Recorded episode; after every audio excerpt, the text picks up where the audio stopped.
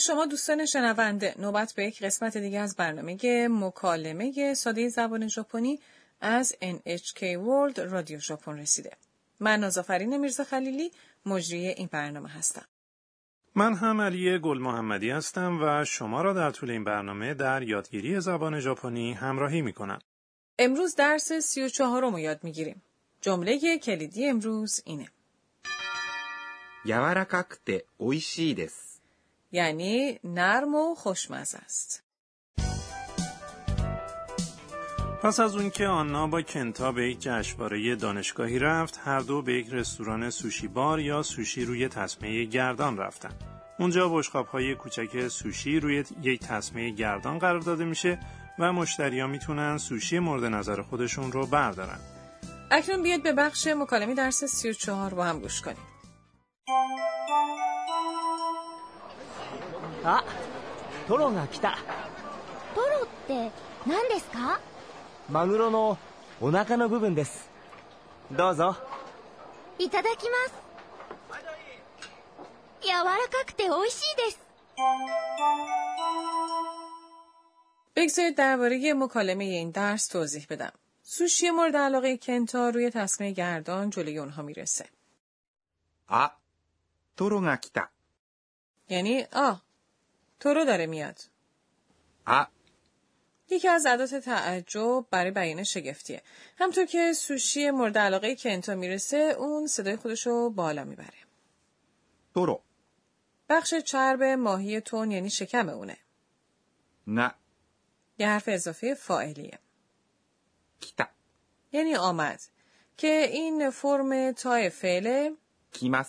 به معنای آمدنه. این عبارت به وجه کامل فعل اشاره داره که یعنی یک عمل تکمیل شده است. به روش معدبانه کیتا میشه 来ました。 تورو تا اندازه گرون قیمته اما در فهرست غذای رستوران سوشی محبوبه اینطور نیست؟ بله آنا هرگز تو رو نخورده بوده بنابراین از کنتا میپرسه トロって何ですか یعنی تو رو چیه اگه واژه‌ای رو که میشنوید نمیدونین میتونین اون رو ابتدا بگید و بعد این عبارت رو بهش اضافه کنین って何ですか یعنی اون چیست なん、 یعنی چه چه چیز です。 یه اصطلاح معدبانه است که در پایین جمله آورده میشه اگر این عبارت か、 به جمله اضافه بشه و اون رو با بالا بردن تون صدا بپرسین میتونین اون رو سوالی کنید ته ناندسکا یک اصطلاح مفیده درسته؟ بله و کنتا پاسخ میده マグロのお腹の部分です。 یعنی قسمت شکم ماهی تونه. マグロ یک ماهی تون هست. の یه حرف اضافه مرتبط کننده ی اسامیه. お腹 یعنی شکم. نوع دومی هم یک حرف اضافه است که اسامی رو به هم مرتبط میکنه. 部分 یعنی بخش. این جمله دارای دو تا نو هستش که اسامی رو به هم مرتبط میکنه اینطور نیست؟ ماگورو نو اوناکا نو بوبون یعنی قسمت شکم ماهی تون.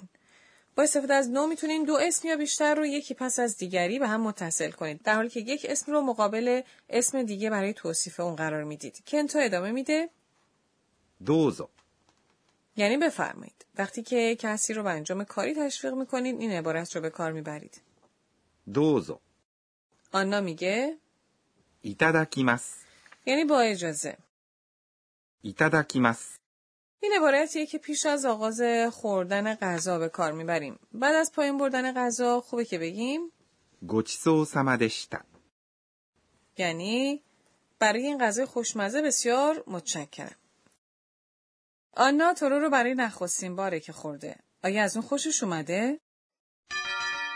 柔らかくて美味しいです。 یعنی نرم و خوشمزه است این جمله کلیدی امروزه 柔らかくて、 فرم ت این صفته 柔らかい、 که یعنی نرم 美味しい、 یک صفت به معنای خوشمزه است دس هم یه اصطلاح معدبانه برای پایان دادن به جمله است نه تنها فعل ها بلکه صفت ها هم فرم ت میگیرن درسته؟ وقتی که دو صفت یا بیشتر رو به همراه هم به کار ببرید از فرم ت صفت نخست برای مرتبط کردن اون به صفت دوم استفاده میکنید بنابراین در مورد یاوارکای و اویشی صفت نخست یعنی یاوارکای رو به فرم ت تغییر میدید که میشه یاواراکاکوته و بعد از اون میگیم اویشی اکنون اجازه بدید که به مکالمه درس 34 بار دیگه گوش کنیم جمله کلیدی امروز اینه 柔らかくて美味しいです。 یعنی نرم و خوشمزه است あトロが来たトロって何ですかマグロのお腹の部分ですどうぞいただきます柔らかくて美味しいです ببخشید بیاموز به ما ای آموزگار امروز رسیدیم امروز یاوارکاکوته رو یاد گرفتیم که فرم ت یک صفت هستش. درباره این بیشتر توضیح میدی؟ بیا از آموزگارمون بپرسیم 私が教えましょう او میگه اگه میخواید چیز رو با استفاده از دو صفت یا بیشتر توصیف کنین صفت پیش از صفت آخر رو به فرم ت تغییر بدید. اکنون اجازه بده روش تغییر صفت ها به فرم ت رو توضیح بدم. شما یاد گرفتین که دو نوع صفت وجود داره صفت های ای و صفت های نا. صفت های ای اونایی هستن که به حرف صدادار ای ختم میشن مانند ارزان. 安い、 برای تغییر صفت های ای به فرم ت میتونین ای انتهای اونها رو به کوته تغییر بدید.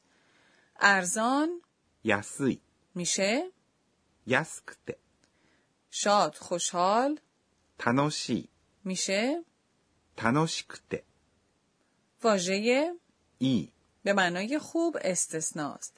این عبارت تبدیل میشه به 良くて、 صفت های نا اونایی هستن که وقتی اسامی رو توصیف میکنن نا میگیرن ماننده 元気、 یعنی سر حال سلامت بنابراین در عبارت یک شخص سالم و سر حال یک شخص میشه 人、 و این عبارت میشه 元気な人、 اکنون برای تغییر صفت نا به فرم ت به پایان اون د اضافه میکنیم سالم و سر حال یعنی 元気、 میشه 元気で、 اگه میخواید بگید یک شخص سالم و شاد عبارت شاد میشه 明るい、 پس میگید 元気で明るい人、 این هم از پایان بخش بیاموز به ما ای آموزگار درس امروز.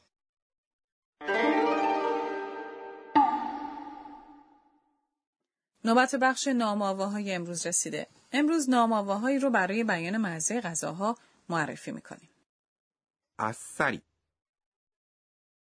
あっさり、 این یک واژه برای غذای ساده و کم ادویه است. به عنوان نمونه میگیم این غذا مزه آساری میده. واژه بعدی معنای متضاد آساری رو داره. こってり、こってり、 توصیف میکنه که چگونه یک غذا ادویه زیادی داره و اغلب خیلی هم چرب و سنگینه. به عنوان نمونه میگیم مزه این رامن کتریه. در بخش نامآواهای درس امروز این دو نامآوا رو معرفی کردیم あっさり、 و こってり、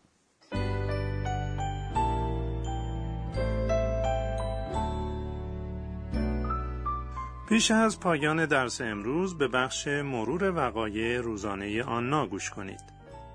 えっと今日は ما پیش از شروع غذا میگیم ایتاداکیماس تا قدشناسی خودمون رو نسبت به کسی که غذا رو پخته بیان کنیم همچنین از گوشت، ماهی و سبزی و کسایی که اونا رو پرورش داده و این موهبت های طبیعت رو برداشت کردن تشکر میکنیم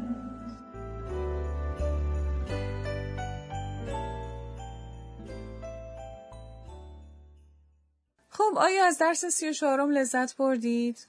در برنامه بعدی بار دیگه درباره آنا و کنتا در این رستوران سوشی گردان به شما میگیم در درس بعدی هم همراه ما باشید